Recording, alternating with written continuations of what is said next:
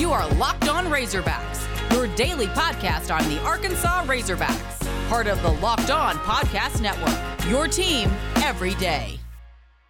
And welcome into Locked On Razorbacks podcast. I am your host, John Neighbors. I am also the host of Out of Bounds. You can catch every weekday afternoon from 1 to 4 on 1037 The Buzz and 1037TheBuzz.com. Hope everybody had a wonderful weekend, and let's be honest, we did. 45 to 10 is when Arkansas beat Georgia Southern by. And it is just so crazy that you are sitting at 3 and 0 for the first time since 2016 you are ranked, and of course that depends on just where you looked at, look at for being ranked and all that fun stuff. But you are ranked 16th in the AP poll. That's the one I'm looking at. 16th. 16th in the AP poll in football. Ain't it great? I mean, this this is you know, I don't know how long it's going to last, but listen, we are a quarter way through the college football season. And I know it's kind of depressing when you put it that way, but we're a quarter of a way through it in Arkansas is 3 and 0 and 16th ranked in football. And so it's almost like this whole new energy, this renewed energy, this rejuvenation that is taking over Razorback football and pinning it on the fact that how just how great everything's going. Now, you haven't started conference play yet. You will this weekend, which we'll talk about as this week goes on. But just to think about right now, how things are going and looking up and the trend, how everything's going upward. People are talking about you in a positive light, talking about your team in a positive light. I mean, it's hard to get anything better than this. And in this in particular game, it was crucial for Arkansas, of course, not only to win, but everyone wanted them to look good doing it. Like against Rice to start the begin uh, the start the season in the first game. You looked really good in the second half, but you looked like crap in the first half. And after that game, it's kind of like, okay, well, hmm, you know, you, you you turned it on in the second half, but you know, there's still some things that we didn't like. But then in Texas, from beginning to end, you just dominated, and it was against a big time team. So everyone was like, okay, yeah, they got up for that one. They fixed their problems, they fixed their issues, and now look at them, they're rolling. And now in this game against Georgia Southern, you were going to be facing a team that had already been able to play two games this year, so you kind of had an idea of how good they were or how good they weren't, depending on how you look at it. But you could see, and if you watched what they did in their first two games or uh, had a chance to see the, some of the offensive issues that they had, you could tell that this team was not good. This Georgia Southern team is not good. It's not your typical Georgia Southern team. Uh, they're not good defensively. Their offense is stagnant, just not good. And so, knowing that, this was one, it seems like the first opportunity in forever to where you knew you were going to be going up against a bad team you had things rolling and you had things that you were confident in, and you wanted to come in and wreck shop. You wanted just to suffocate them from the get go. You wanted to get after them defensively. You wanted to just basically do whatever you wanted to offensively. That's what you wanted to do. That's what you wanted to see. And for once, for once, we actually got that opportunity. For once, Arkansas took care of business from beginning to end, 45 to 10. It was over. And it, you know, it even started, it wasn't like the slow start. In this first drive alone, it was incredible. Like that was the type of drive you want to see to open up the game itself. You went four plays, 73 yards in a minute 12. Touchdown. Okay. we'll take that all day long. Like that's the slow starts that you had against uh, Rice and even in a little bit against Texas. So basically, it was just nice to see the team go in and dominate from beginning to end. And to open up the drive that way, you know, you didn't see that against Texas. You didn't get to see that against Rice. You got to see it here, and that was big time. So the rushing game was a rushing game. Like you have Dominique Johnson have five carries for 72 yards and a touchdown. Rocket Sanders, 10 carries, 43 yards. You had Trelon Smith, eight carries, 39 yards and a touchdown. Uh, you know, AJ Green, seven carries, 37 yards. Like you got to see the the four running backs that we had a chance to look at against Texas really get involved. And you saw uh, KJ Jefferson. Now, this was the biggest one. Because we know the running backs are good, we know the rushing attack's solid. You got a bunch of different weapons. But we haven't really had a chance to see Arkansas open up the passing game with KJ Jefferson. And he goes 13 of 23 for 366 yards, three touchdowns, no picks. And the leading receiver, for once, Treylon Burks, three ca- uh, catches for 127 yards and a touchdown. Of course, the majority of that came on one play where he scored from 91 yards out. And that wasn't a play made by KJ Jefferson, mind you. That was just a great play by Treylon Burks, showcasing his ability, also having great blocking downfield. It was just great. That's the type of game that you would want to see, and that's the type of game I think Arkansas really needed to get ready for Texas A&M as well. So either way, it was a really solid game for all intents and purposes. And we're going to break down a little bit more of some of the stuff that was going on here in just a second. But first, I got to tell you about prize picks because we're all college fanatics. I doubt you've heard of prize picks, but if you listen to this podcast for the first time, we're going to tell you about it. It's the daily fantasy made easy. I love it and you love it too. NFL fantasy is great, but we're all college football fans. And that's why Prize Picks is the leader in college sports daily fantasy. They offer more college football props than anyone in the world and offer all the all star players and all the Power Five, as well as mid major players that maybe you haven't even heard of. And entries can be made up into 60 seconds or less, so it's really easy to deal with. And also, it's safe and fast and offers fast withdrawals with Prize Picks. So don't hesitate. Check out prizepicks.com or go to your app store and download the app today. But Prize Picks is the daily fantasy made easy and all of you that join today, you can use promo code locked on and you'll receive a 100% instant deposit up to $100 match at prizepicks.com.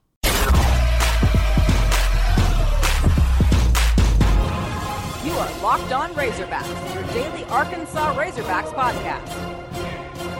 We're going to dive into the Razorback offense and how they really looked as far as the box score goes here in just a second. But first, I want to tell you about Sweat Block and how it is the doctor created, doctor recommended, antiperspirant, and it's the currently, and this is the big thing, number one in Amazon antiperspirant category, also manufactured in the United States. Listen, we all have a lot of stuff that goes on in our lives as guys, and how annoying and embarrassing is it that when we're outside, going tailgating, walking around in our nice new Razorback shirt, that sweat is just taking over our shirt. Looks like we just got out of the shower. It's embarrassing. Nobody wants to be that guy. You know, nobody, no girl wants to come up and take pictures with the guy that's sweating all the time.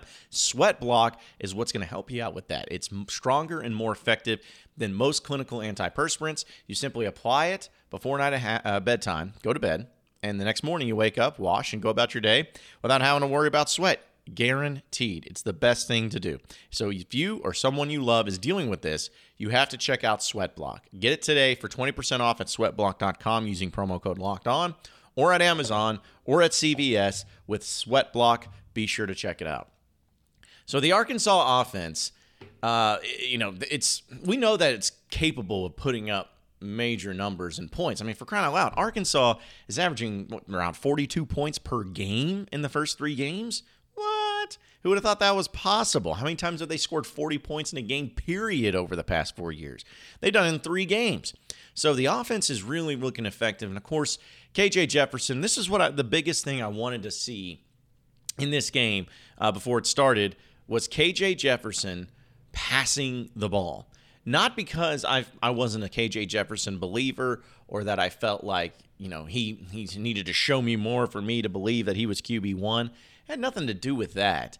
What it had to do with the fact is, is I wanted when you're going into SEC play, and especially when you're going into the game against Texas A&M this weekend, I wanted to give Texas A&M something to think about. I wanted them to be able to plan for Arkansas and game plan for Arkansas and not just say, all right, well, all this team can do is run. That's their strength. So we're going to stop that up front and force them to pass. And who knows? Maybe they'll still do that to a little bit.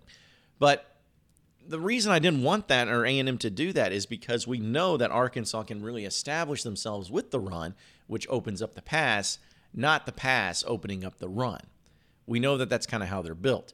So in order to not get off to those slow starts against A&M or anything like that, you want to make sure if you're Arkansas to establish that run and showcase your running backs and, and get them going early, especially against a team like Texas A&M.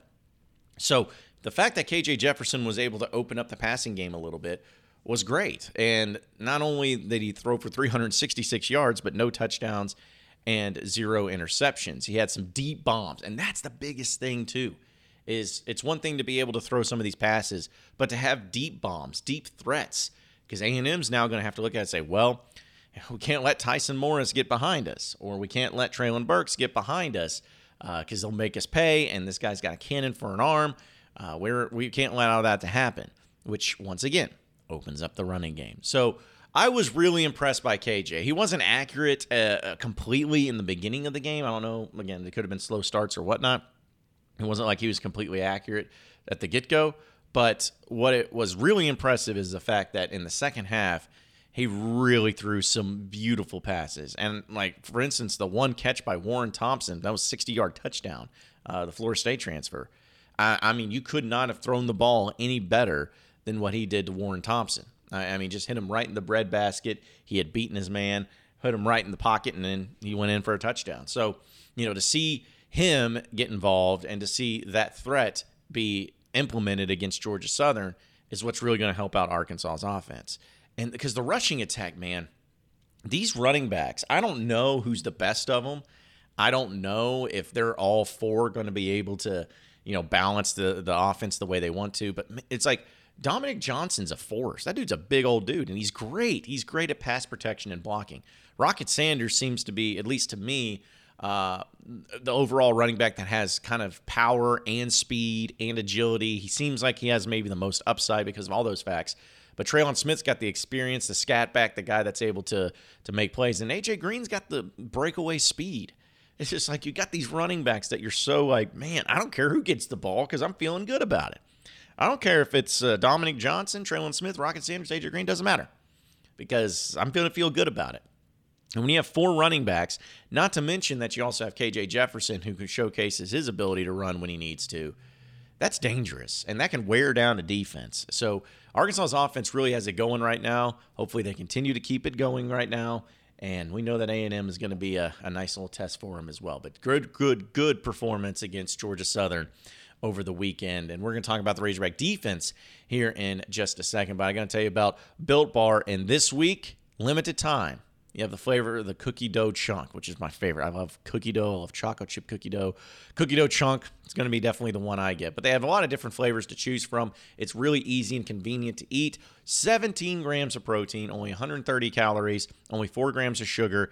It, it doesn't get any better than what Built Bar does for you. It's easy, it's fast and convenient. You can eat it right before you need your biggest boost of energy. You can eat it after a workout. Whatever it may be, that's what you need to check it out at builtbar.com. If you use promo code LOCKED15, you'll get 15% off your first order. Again, use promo code LOCKS15 for 15% off your first order at builtbar.com.